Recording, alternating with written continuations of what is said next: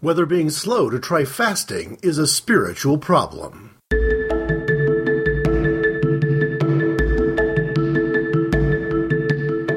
What you gonna do then?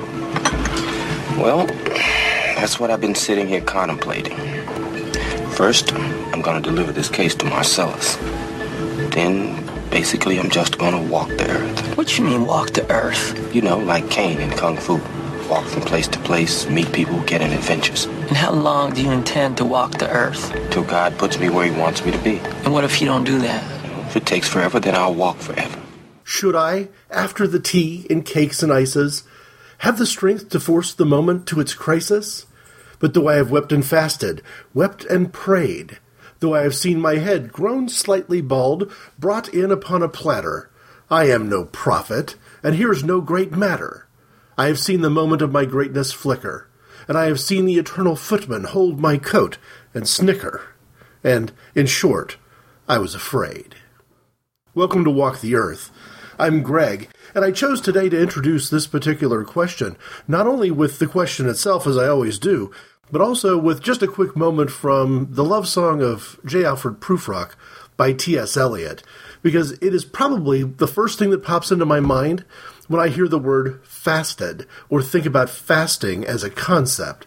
And in the midst of his poem, he uses this to uh, kind of bring out just another aspect of the doubts and fears and the midlife crisis of his character, saying that though he has wept and fasted and wept and prayed, it doesn't seem to have made any difference for him.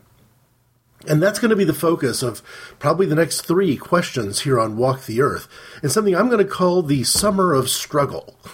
I'm taking a look at three particular things inside my own spiritual discipline and asking questions and looking very seriously at places where I'm quite sure I come up short. And not to offer too much of a hint of what's to come, which is ironic because I usually end every one of these Walk the Earth episodes with the next question.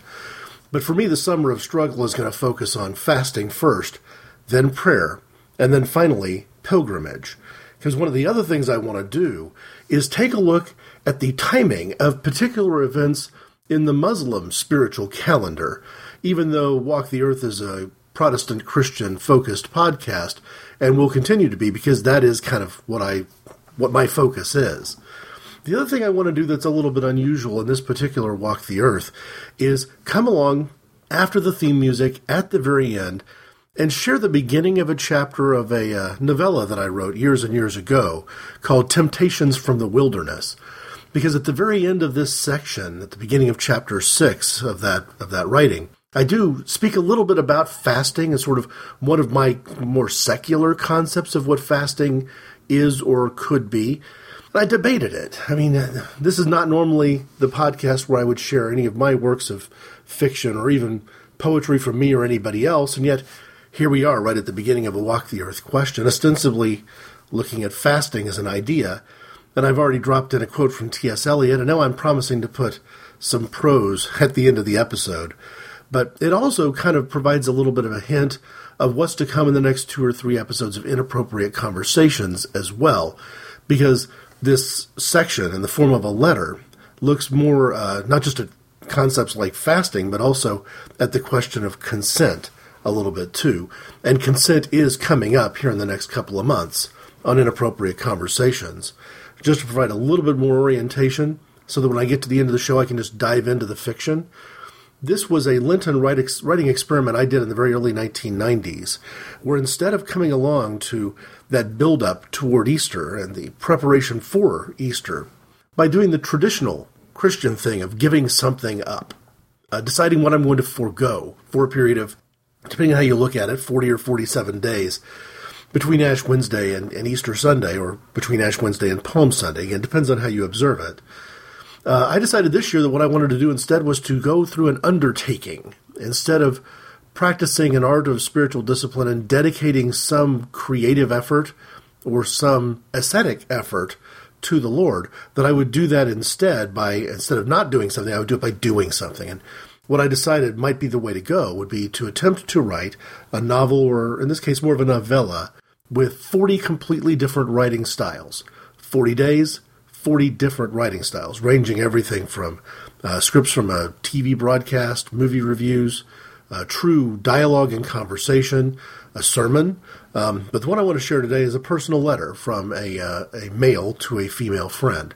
And we'll get to that at the end of the show. But first, fasting itself. And this question of, well, first off, I beg the question in the question itself by saying, Am I the only one who's slow to try fasting? If fasting is a spiritual discipline that is practiced in a devoted way by hundreds of thousands, if not more, Muslims every year for an extended period of time, and if it's something that from the Christian monastic tradition certainly would be recommended, that there are references to it both in the Old Testament and the New Testament of Christian texts. So you're talking about something within the realm of theism that has a strong foothold in Judaism, Christianity, and Islam. Why am I slow to try it? And uh, there are lots of reasons for that. I mean, just looking at me from the outside, somebody would probably guess this is not a guy who's a regular practicer, practicer of fasting. I'm not the thinnest person in the world, but I think that maybe lead me down the path I want to go when speaking about fasting from the perspective of physical health or physical attributes, because you can look at it probably in three different ways. One is from what I'm going to generically describe as a health perspective. Another one, which might be a, a form of meditation or at least a form of spiritual discipline and the other one uh, purely as sort of an intellectual exercise. So there is sort of that gamut of how you might look at it. And because we're getting awfully close to the beginning of the month of June, and when we get into the month of June here, uh, somewhere along the line, I think Ramadan begins June 4th, June 6th, somewhere in that point in time. I want to make good on the questions that I've asked a couple of times this year on whether recognizing if not celebrating, but at least recognizing the holy days and traditions of other religious beliefs is a healthy thing to do if there's good that can come from that. But I probably should start with this from the Judeo Christian perspective and go there first because I certainly don't feel any uh, doubt in my mind about whether I'm dropping the ball by failing to practice a discipline of fasting at all in my life. And if I'm failing to do it from a Muslim perspective, that doesn't worry me a bit. But probably the place that I should deal with this thing head on is whether or not there's something I'm missing by not being more uh, willing or even aggressive about having fasting as a discipline in my life from a Judeo Christian perspective. So, just to quickly kind of gloss over the Old Testament point of view on this, just to put it out there, but kind of move quickly past it, is the idea that most of the time you hear references to fasting in the Old Testament, it's fasting as an act of penitence. It's, uh, I've done something wrong, I need to get this right, I'm going to demonstrate that. You, you hear it mentioned as a litany of things that kind of goes along with that sort of sackcloth and ashes mentality. When Jonah is sent to visit the people of Nineveh and call them into repentance, um, I wouldn't be surprised if fasting was a piece of the puzzle that the religious leaders in that city decided that they were going to undertake to take this prophet seriously and get themselves right. And of course, Jonah, in that story, very disappointed in an ironic way that the city that he hated on some personal level heard his words and responded to them and turned themselves around, that he went off and pouted and perhaps fasted himself eventually. Uh, maybe there's a rest of the story that isn't necessarily captured in the prophetic writings of the book of Jonah. And I wonder people who understand the Old Testament, who, who think about Jonah as a character, never get past the sort of window dressing aspects of it, thinking that the story is all about somebody being um, thrown overboard and swallowed up by some sort of large creature and uh, begging for mercy. All that sort of stuff is just a setup. The real story is, in a rare plot twist, prophet is sent to minister to a group of people that he hates, and they listen to him. Because if you look at the typical pattern of prophecy, what you t- tend to have is a prophet who's heartbroken over a group of people that he loves, that he goes and preaches the message to from the Lord himself, and they don't listen to him. And his struggle is he knows that he's been given God's word and he shares God's word and it's not heard. But in the Jonah story, it's flipped on its head he's going to speak to a people that he actually has a, a great deal of you know, hate toward. He despises Nineveh. And when he goes to share the message with them, probably somewhere in the back of his mind, thinking that it's not the end of the world if these people don't pay any attention to me and God just burns them off the face of the of the planet. And he, of course, then finds himself dealing with, again, a strange, I'm going to call it ironic sense of disappointment when they actually do pay attention to him and turn from their evil ways and turn themselves around through a discipline of uh, giving to the poor and uh, wearing sackcloth and ashes and tearing their shirts and praying and weeping and gnashing teeth and fasting. So, a lot of the time when you hear fasting as a concept in the Old Testament, it's going to be that. It's going to be uh, either a moment of repentance or a moment of reconciliation. It's going to be an attempt to make something right by giving something up. Now, that can lead in a very dangerous direction. One of the few things that Jesus says about fasting anywhere in the Gospels is in the Sermon on the Mount, Matthew chapter 6, verses 16 through 18. Jesus says this in the midst of his sermon, after already giving warnings, making sure that his followers understood that he didn't want them giving to the church or to the poor in a way that everyone would see that they were doing something, quote, good, unquote, and not wanting them to make a public spectacle of prayer, not wanting them, in my opinion, to turn public schools into a show of piety, which seems to be what so many, uh, the religious right wants to do. Uh, Jesus follows that up with his third admonition against doing things publicly so that you may be seen by turning to fasting, saying this And when you fast, do not put on a sad face as the hypocrites do. They neglect their appearance so that everyone will see that they are fasting. I assure you, they have already been paid in full. When you go without food, wash your face and comb your hair, so that others cannot know that you are fasting. Only your Father, who is unseen, will know. And your Father, who sees what you do in private, will reward you. Jesus of Nazareth, Sermon on the Mount, teaching about fasting. So, one of the things that I do think I agree with is that even if fasting is dealing with a personal issue, uh, dealing with a moment of spiritual reconciliation or repentance, that it isn't it, it isn't and shouldn't be a public thing. And therefore, when I look to the other great theistic religion, I come to it with a little bit of hesitation in that their manner of doing this is incredibly public. It's communal. It's on the calendar. It's something that is expected of everyone. And I don't know, maybe on some level, I would have the same qualms about public international fasting the same way I would about public international prayers. I've talked about this before in previous episodes of Inappropriate Conversations. One in particular, Inappropriate Conversations 126, I think I might have called it Less Than Human, was looking at the American political concept of an international prayer breakfast organized by a semi secretive, uh, you know, religious and political organization called the Family, uh, with the mission of nothing more than trying to twist the arms of American political leaders and get them to very publicly engage in a prayer event of sorts. And you know that there's something a little bit wrong with that event uh, for two reasons. I mean, first off, it exists to be a moment of very public prayer, in direct contradiction to what Jesus uh, taught at the beginning of Matthew chapter 6 in the Sermon on the Mount.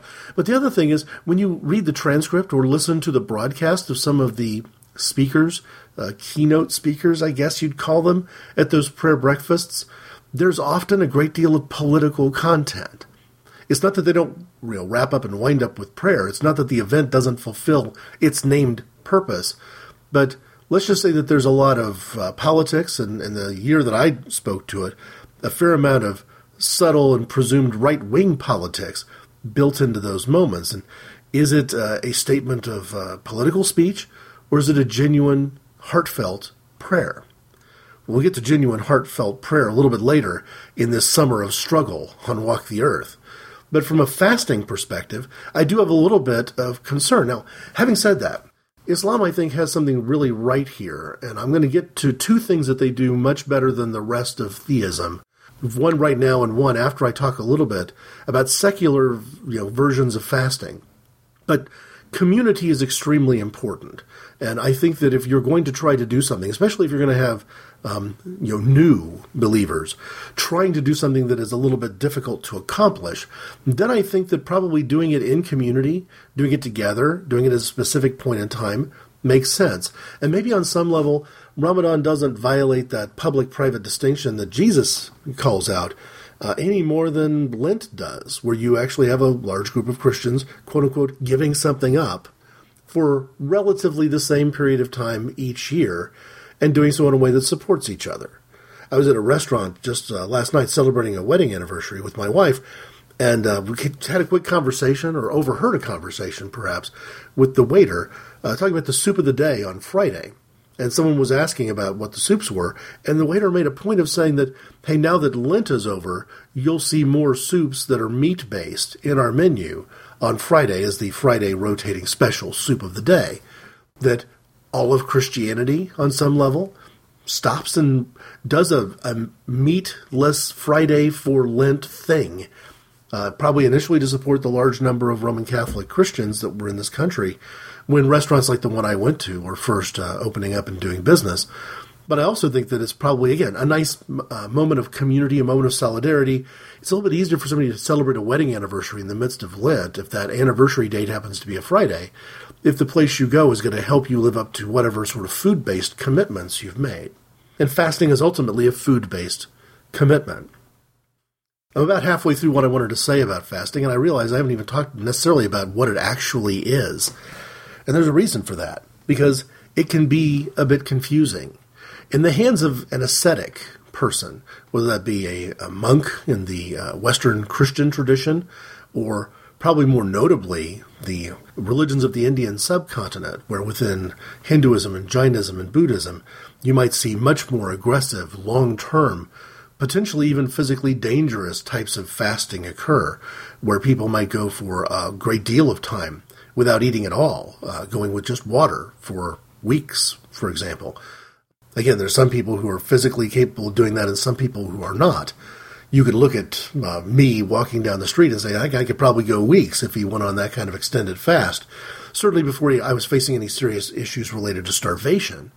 But I do remember one time, one of my loved ones going on one of those sort of very aggressive diets, a diet that would pretty much be the equivalent of a version of fasting, relatively little food or no food for parts of that process, and actually ended up having some heart problems, some heart anomalies as a result of that, because sometimes your body starts chewing away at the fat cells that are in your body and it's a healthy kind of a purge of sorts.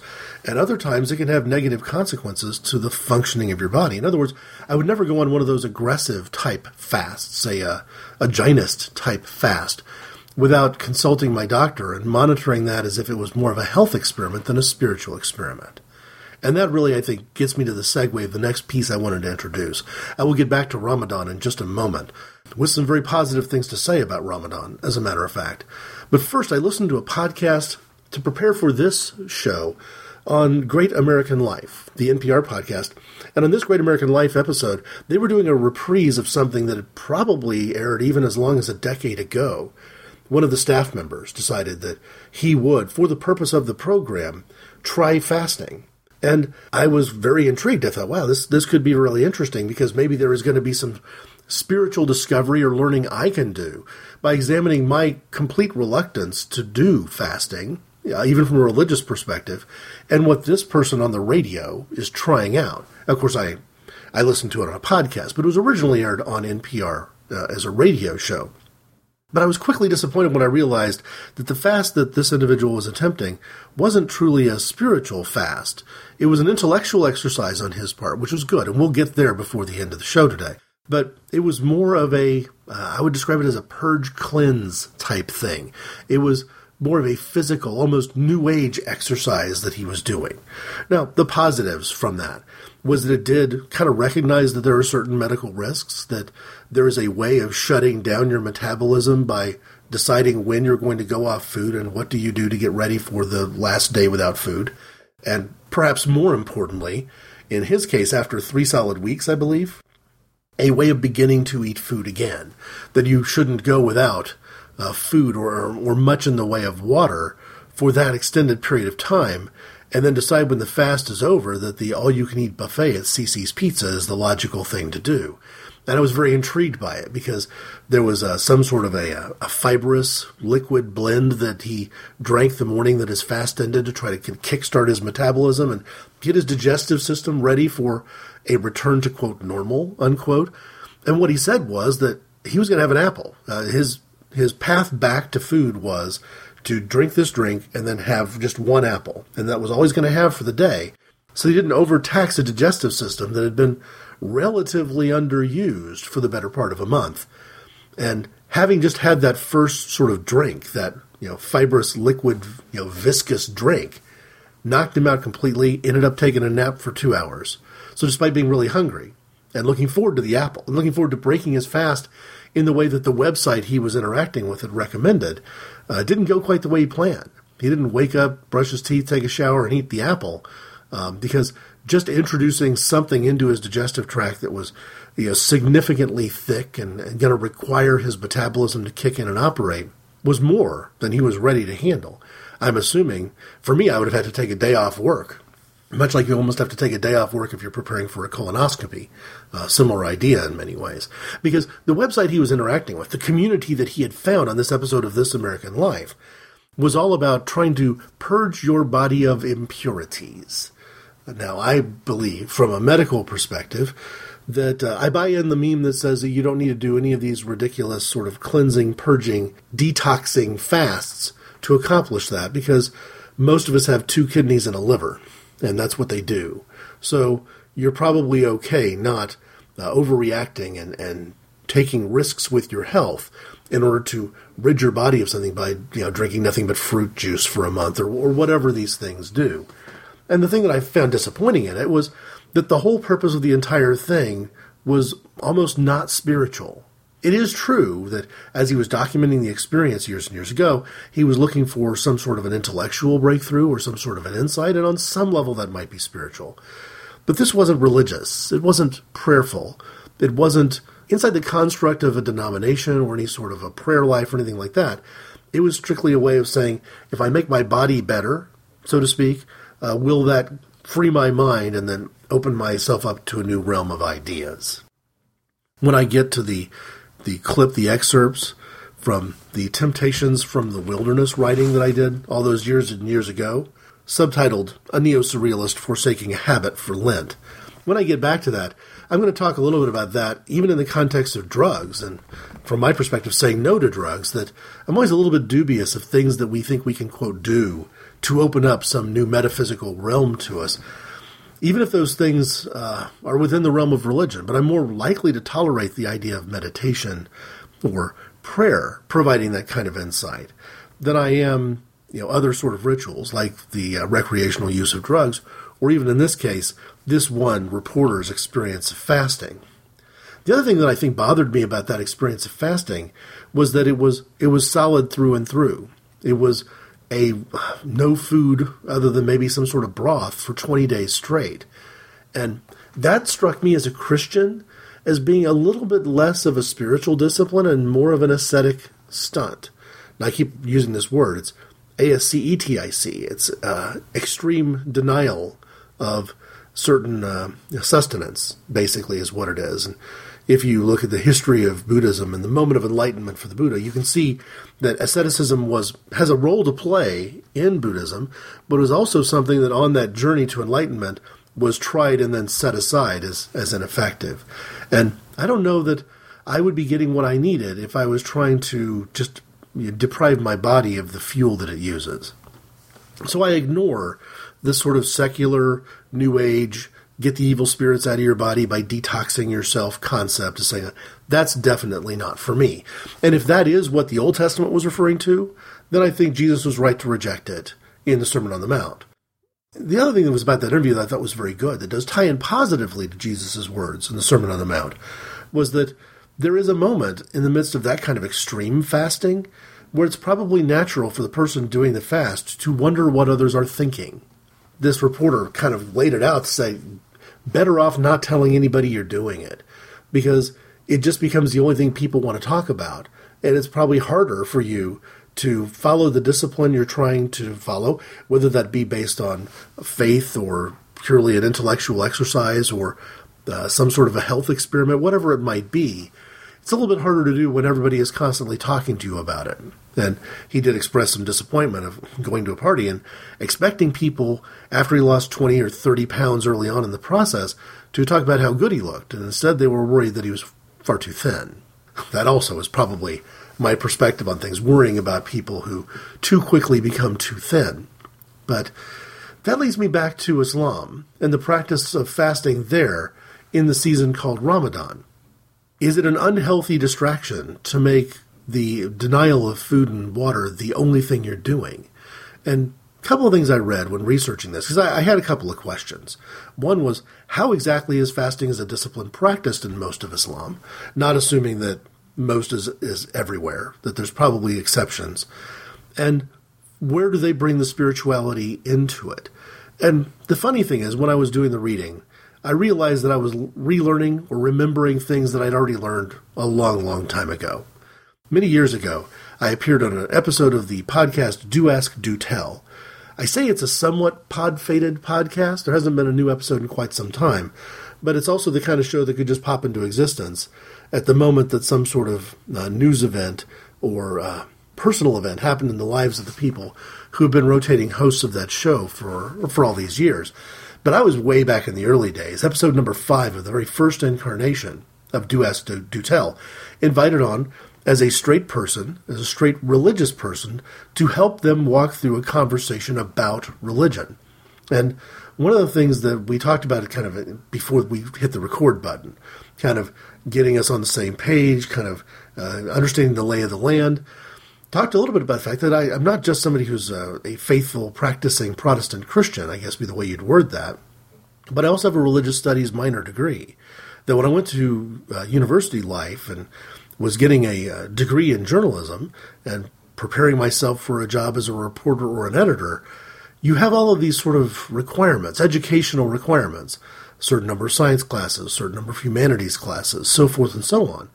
And I used the political science coursework by adding two or three more classes, getting a minor degree in political science. I used the uh, writing, composition, and grammar coursework, added two or three more classes, got a degree in English, a minor degree in English.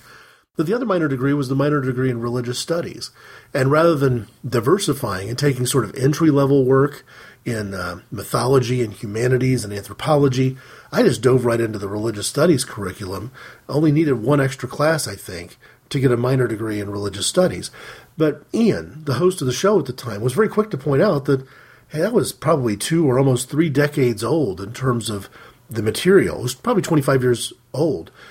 And would that mean that I was uh, that I couldn't really claim that as a as an area of expertise? And I couldn't point to the degree and say he studied this, he knows it. And I was first to grant, hey, you're probably right, because there's two reasons why that that university study might not necessarily apply all these years later.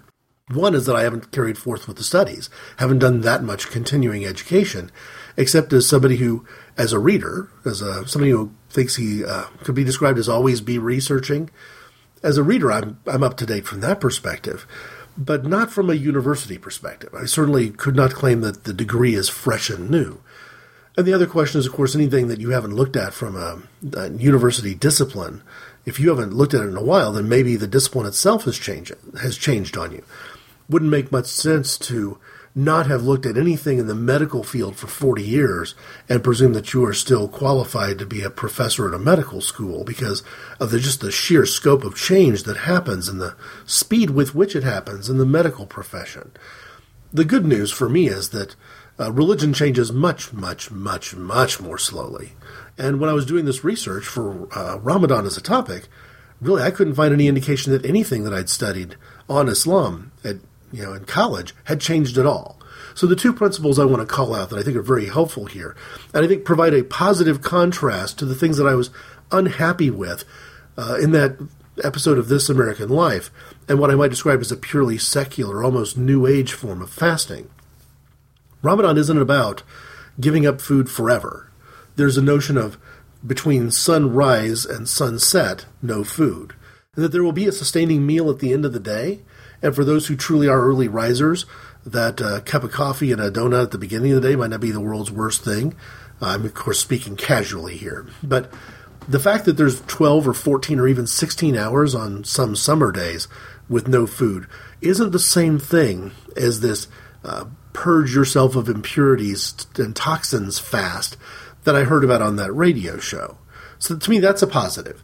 And the other thing that I think was a positive was that there was constant emphasis in the articles that I read that fasting is not about in the in the period of Ramadan. It's not about a physical discipline. You are not trying to make your body better. You are not dieting or trying to lose weight. You are doing a spiritual fast. And if you're fasting during the period of Ramadan with two hopes in mind, one spiritual, the other weight loss, you're doing it wrong. If you're doing a fast during the month of Ramadan with two ideas in mind, one spiritual and the other one opening up your mind to a new realm of ideas as if you just discovered some new drug by leveraging the human brain in a way it's never been used before, you're doing it wrong. That within that religious construct, fasting during Ramadan is a religious thing, it's a spiritual thing. It needs to be done for that purpose, and if possible, for that purpose solely, if you're going to actually live up to the spiritual discipline and perhaps get the result that you're looking for. And that really resonated with me and takes me back to my question. Because if I am failing on some level in the area of what does it mean to fast and what does it mean to take advantage of that spiritual discipline, then I'm being slow to do it. I'm being slow to do it in part because Christianity doesn't really offer that community around it, like the website that the reporter on This American Life found, or the whole of Islam in the case of Ramadan. So, unless you actually took Lent and tried to exercise a Ramadan style giving up of food sun up to sundown, but still eating on a daily basis something, preferably something that wasn't um, going to create temptation for you. If you have to, if you need three hours to prepare it, then you're probably preparing the food before the sun goes down, or you're going to be eating at 11 o'clock at night. So all those sort of things kind of come together and saying maybe Islam is actually doing this the right way, but that doesn't really help me because that's not necessarily my particular spiritual discipline. So here on the eve of Ramadan, I'm going to look at Muslim acquaintances and say the method of fasting is a good one here. I think it's a spiritual one here, and bravo. But it only causes a little concern to me that I look now at whether I'm still being slow to try fasting, whether in a Christian tradition or some other theistic tradition, and whether that hesitancy is a spiritual problem. Is food that important to me that I couldn't possibly conceive of giving it up, even for just half a day or two thirds of a day? That's a possibility. And again, I've made the joke at the beginning of the show that if somebody kind of casually passed me on the street, they might guess that, yeah, this guy probably has trouble with fasting. fasting is probably not his his chief spiritual discipline. But as we look at this during the summer and summer of struggles, I, I focus on other areas where I think I have some problem committing to things that are really spiritually meaningful to other people, or at least not in the same way that they do it. Fasting is a great way to start because it's one that I, I think I could probably truly say I've never attempted well.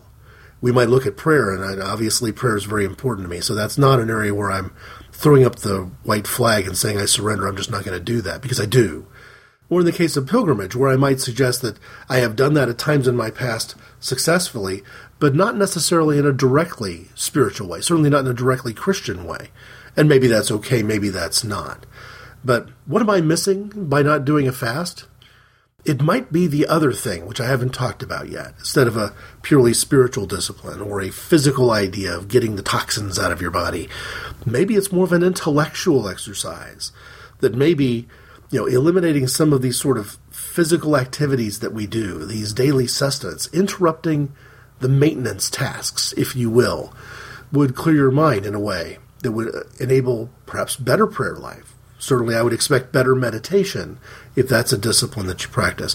And the fasting in that in that way becomes sort of a means to an end. I will confess, it's a means to an end that I haven't explored. Even if a fictional persona of mine might have from time to time recommended it or spoken about it as if it's something I've had a great deal of experience with.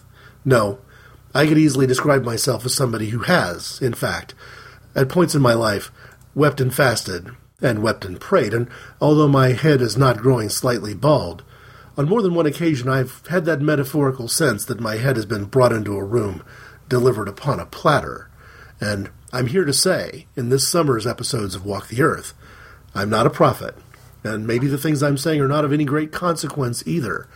But maybe the right thing to do from time to time is nothing more than share your struggles. If there's somebody listening to Walk the Earth who has had an experience of fasting that I'm missing because I'm looking at it, even though from a variety of perspectives, from an inherently limited number of perspectives, I wouldn't mind hearing about it. I always end uh, inappropriate conversations podcasts with contact information and ways you can interact with me online, and I almost never do it on Walk the Earth. But this seems like an occasion where that makes some sense. I can be reached by email. Uh, IC underscore Greg at hotmail.com has been the email for both these podcasts all through. I'm on Twitter fairly actively. IC underscore Greg is the Twitter handle there. And of course, Facebook has Facebook pages for both Inappropriate Conversations and Walk the Earth. If and as you are led, please join me in prayer. God of wonders, you speak to us in so many different ways through a variety of cultural and spiritual traditions, and fasting seems to appear in almost all of them, even religions which I wouldn't describe as being theistic in any way. Lord, I believe that you are the creator of this universe, the necessary being behind it all, and therefore play an active role even in religious traditions that are very different from mine. And I'm confused, Lord, frankly, deeply confused, and might have to say maybe to the question of whether there's something spiritually wrong with me for being hesitant all these years to do any sort of even semi serious experimentation with the discipline of fasting. Lord, I pray that in my life you've acted in ways that cover that. That whatever I would gain through a ritual of sorts, like fasting, I've gotten in some other way. But I'm I'm too humble, I guess, to acknowledge that I know the answer to that question. And frankly, Lord, it concerns me. So if there is something I'm supposed to be giving up, if there's something standing in the way between you and me, even something as simple as food or shaving. Uh, I'd love to know it, and I'd love to have a way of dealing with it. And perhaps, Lord, I'll let you know. My mind is very open to that way of dealing with it being truly interfaith or interdisciplinarian. That maybe it's my hesitation about things I consider to be too new age that have stopped me, Lord. Maybe it's the relationship of Christianity and Islam throughout the world that has stopped me, Lord. You've perhaps given me examples. I may have read them in textbooks and online and not given it proper credence. I don't know the answer to that, but I do know that fasting or not fasting, my hunger for you is the same. Thank you. In your holy name we pray. Amen. What happened this morning, man, I agree, it was peculiar. But water into wine, I... All shapes and sizes, Vincent. You shouldn't talk to me that way, man. If my answers frighten you, Vincent, then you should cease asking scary questions.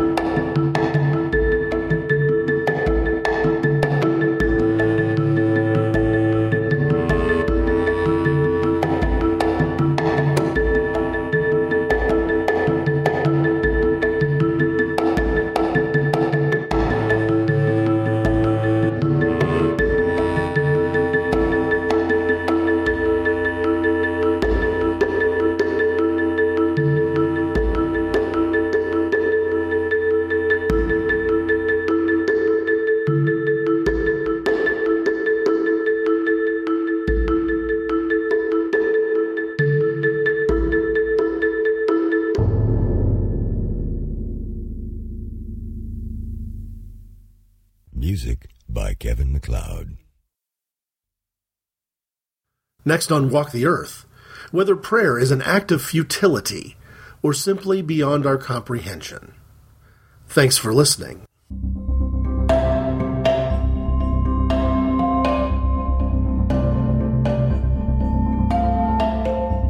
Dear Tiffany, I got your letter last week. I haven't written back to you yet because something has disturbed me. More on that later. First, I have agreed to audit a class for one of my professors this summer. He wanted me for all the summer semester, but I negotiated out of half. Therefore, I probably won't see you until June. Basically, it's a good deal for me. Working with this guy will help me decide whether to pursue a master's degree. Second, my mother ran into your mother in the video store last week. It's possible mom offended her. I don't have many details. If necessary, though, please apologize to your mom on my behalf. From what I gather, the conversation took a turn into the I don't know what those two are up to zone. Her implication that you are somehow promiscuous touched a nerve with me, anyway. Hey, before I forget, an Alfred Hitchcock revival is supposed to be coming to town just after midterms. The British have just now exported a couple of movies made for propaganda purposes during World War II. They are short subjects, combining for about an hour in total, starring French actors and set in the French resistance movement. I know you like Hitch, and whatever's coming here will surely go to Palo Alto or perhaps San Francisco. To answer your question, yes, I agree that the political correctness rules of dating are inane. But no, I don't think it's a big deal. If anything, it may increase sexual activity rather than reducing it. Remember that conversation we had last summer about the give the dog a bone technique? Your phrase, not mine. Well, isn't that pretty much close to the ass first mentality of the PC movement? Before you answer that, let me confess that I tried it the other day, and it worked. I couldn't believe it. I felt like I was acting out a script that you had written, with just a little bit of may I do this here, and it would be the ultimate of that there, sprinkled liberally with uh, I'm embarrassed to ask you, and a touch of I don't want to lose your respect, and bingo! We respected each other in the shower the next morning, too. Don't feel bad about it. She was a nice girl, and I plan to see her again. I didn't lie to her either. I just uh, caged the truth handily within your scheme. You know, someday the women's Gestapo is going to haul you off kicking and screaming for teaching me that trick. They'll strap you down and torture you until you confess the secret you divulged to the enemy. That's me, the enemy. Joking aside, something you mentioned in your letter has stuck with me in a disturbing way. Specifically, I'm referring to being, quote, bored with alcohol, unquote, and considering exploring a new means of intellectual exploration. I don't know how to word this. At the same time, I'm hoping that I'm jumping to a false conclusion, and yet I'm feeling apologetic if I do. To make things worse, I'm not Nancy Reagan, nor would I pretend to be, nor can I convince you that I was the First Lady from hell if I tried, I hope. For the sake of argument, then, let's presume that you are considering experimenting with drugs. This might be fun anyway, even if I'm wrong. We should begin by specifying our terms. Experimenting with drugs as a statement of fact could mean nothing more than switching from one a day to one a day plus iron. It could mean trying some kid's Flintstones vitamins. It could mean taking a low maintenance dose of an antihistamine to stave off allergies at the start of hay fever, hay fever season. Those experiments don't concern me. Take the iron, women need iron anyway. Children's vitamins, taken in moderation, are harmless. I don't think you have any allergy problems. Nevertheless, I think what you're talking about here are mind altering drugs. I've always hated that expression, and here I am putting it into use. Oh well, let's be sure we understand that we are talking about mind altering drugs. That includes pot, ludes, mushrooms, cocaine, the whole family of narcotics. You know me well enough to know that I'm not likely to spout off for page after page after page about the dangers of addiction and the health risks associated with the synthesis of products that fall outside the field of pharmacology. I shouldn't have to tell you anyway, Tiff. The same girl who washed her fruit in the cafeteria water fountain before eat- eating anything off the lunch line surely understands the dangers posed by pesticides and poor health standards of crop producers. And yet, can it be true? That same Tiffany, who was then so careful, would now consider ingesting something that was intentionally cut with God knows what? I find that hard to believe. I love you so much that I find that hard to believe. This may be an excellent time to emphasize this point. While I branch between the things I'm not going to say to you and the things that I most definitely will, let me remind you of where I'm coming from. I'm not your father. I don't want to be your father. No insult to Virgil. I just never felt like a parent to you, and I hope I don't come off that way now. No, I love you differently than that. I've always loved you like you were one of my sisters. You know that. I believe you when you tell me that I'm the brother you never had. Well, sis, my advice to you is this use your brain. Use your brain. If I were Nancy Reagan, I'd be saying something like, use your brain now because after you poison your mind with drugs, your brain may not work so well ever again. No, I'm not just saying no to an intellectual discourse about the subject like she would. What I'm saying is, it comes in two parts. First, why does experimentation with drugs seem advantageous? Second, is there a better way to reach the same goal? There's a guy in my critical essay class who is big time into rap music, and every now and then he wears this shirt that has a black guy on the front who is smoking a joint. His hair is an afro made entirely of marijuana leaves. The back of the shirt is also adorned with leaf imagery, and it says something on it about exploring a brand new realm or venture into the next realm or something like that. I suppose that's a popular idea. The notion that mind altering drugs are actually consciousness expanding drugs. Along those lines, I guess it might seem tempting if, if to use synthetic assistance in exploring the new depths of the subconscious. For the user, there is, I would say, an illusion that some great truths are being revealed. I sound skeptical of this allegedly advantageous situation because I am skeptical. Before I detail my reasons for doubting this psychedelic roadmap to a whole new world, I want to pause and emphasize that we're searching here for advantages, plural, advantages to drug usage. I defy anyone to come up with another edge. These kinds of drugs will not aid your physical being. Drugs won't lengthen your life. They're an inefficient method of weight loss. You can accomplish that much more cheaply by guar gum derivatives and other sort of over the counter things. And spiritually, well, despite our differences of opinion there, uh, we both know what your Catholic family would say. No, the only substantial argument in favor of drug experimentation is psychological. I may not persuade you initially on this matter.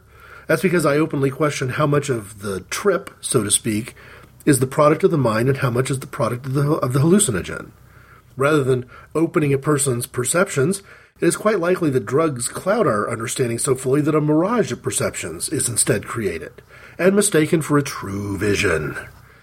If I grant, though, that drugs do somehow bridge a person into a new realm of consciousness, then that leads me to the second question. Is that the best way to accomplish this goal? My initial reaction to that is to just say no, because no one can be sure that the illusion caused by being high aren't only the by- byproduct of the drug alone. In this manner, taking a drug would no more change your perceptions than a carnival's funhouse mirror would make you tall and thin. My first thought isn't even my best thought. I guess there are two things that make using drugs a poor method of rising to a whole new realm. One is dependence, the other is expense. Again, I'm no Nancy Reagan. I'm not talking about committing crimes to maintain a habit.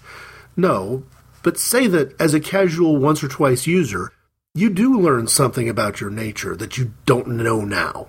Fine. What did it cost you? Let's conservatively guess a hundred bucks. For that hundred bucks, you've entered in a whole new realm.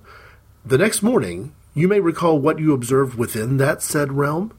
However, you surely don't recall how you got there. So, how do you get back to the same place to continue your studies? More drugs. Can you guarantee that the same drug will take you to the same place? Of course not. In this regard, you would become dependent upon the drug to further your consciousness expanding experiment. Without it, all you've learned will be lost. At 50 to 100 bucks per experiment, that's a most inefficient system. What makes the drug enhanced approach seem even more costly and wasteful is how unnecessary it truly is. A sharp, dare I say brilliant woman like you can get to that same place virtually for free. How?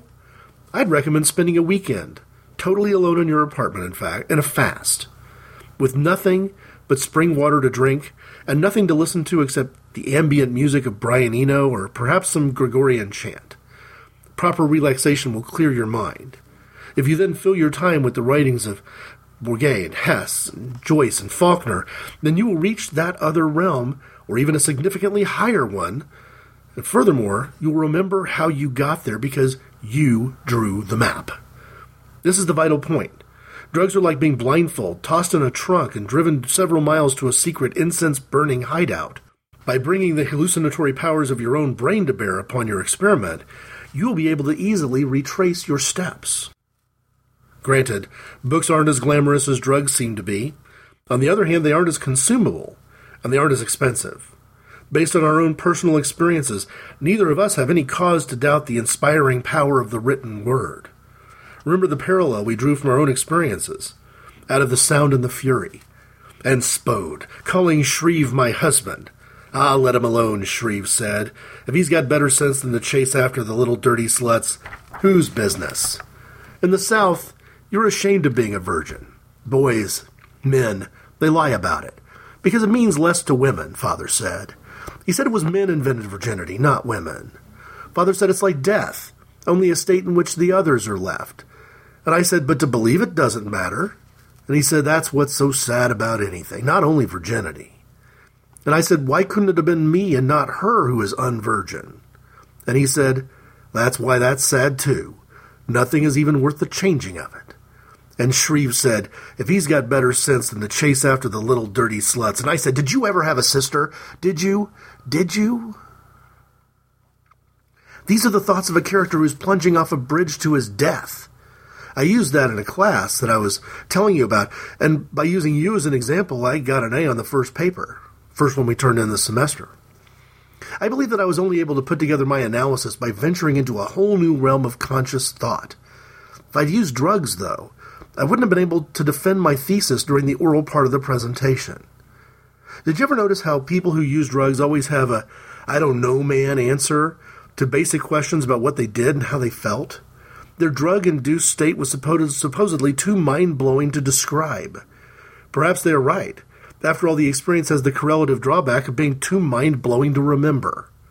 What a waste. Tiffany, if you manage to explore a frightening new level of your subconscious mind, I expect you to invite me there the next time we get together. To accomplish this goal, you must. Must get there without drugs because your chemicals will not help me get inside your brain, even if I took the exact same chemicals. I'm asking you this as your best friend. Best friend. There I go again. Look at the length of this letter. This is going to be a scream if you aren't talking about drugs after all. Say, in your next letter, you have to let me know when Stanford's out for spring break. We'll be out on the 11th here. At first it seemed early to me, but now I'm more than ready. Being this far south may explain how early we're off. But let me know when you are free. Even if your break is after mine, I may drive up and catch you on one of the weekends. We'll laugh about this correspondence then. In the meantime, if it ain't broke, don't fix it.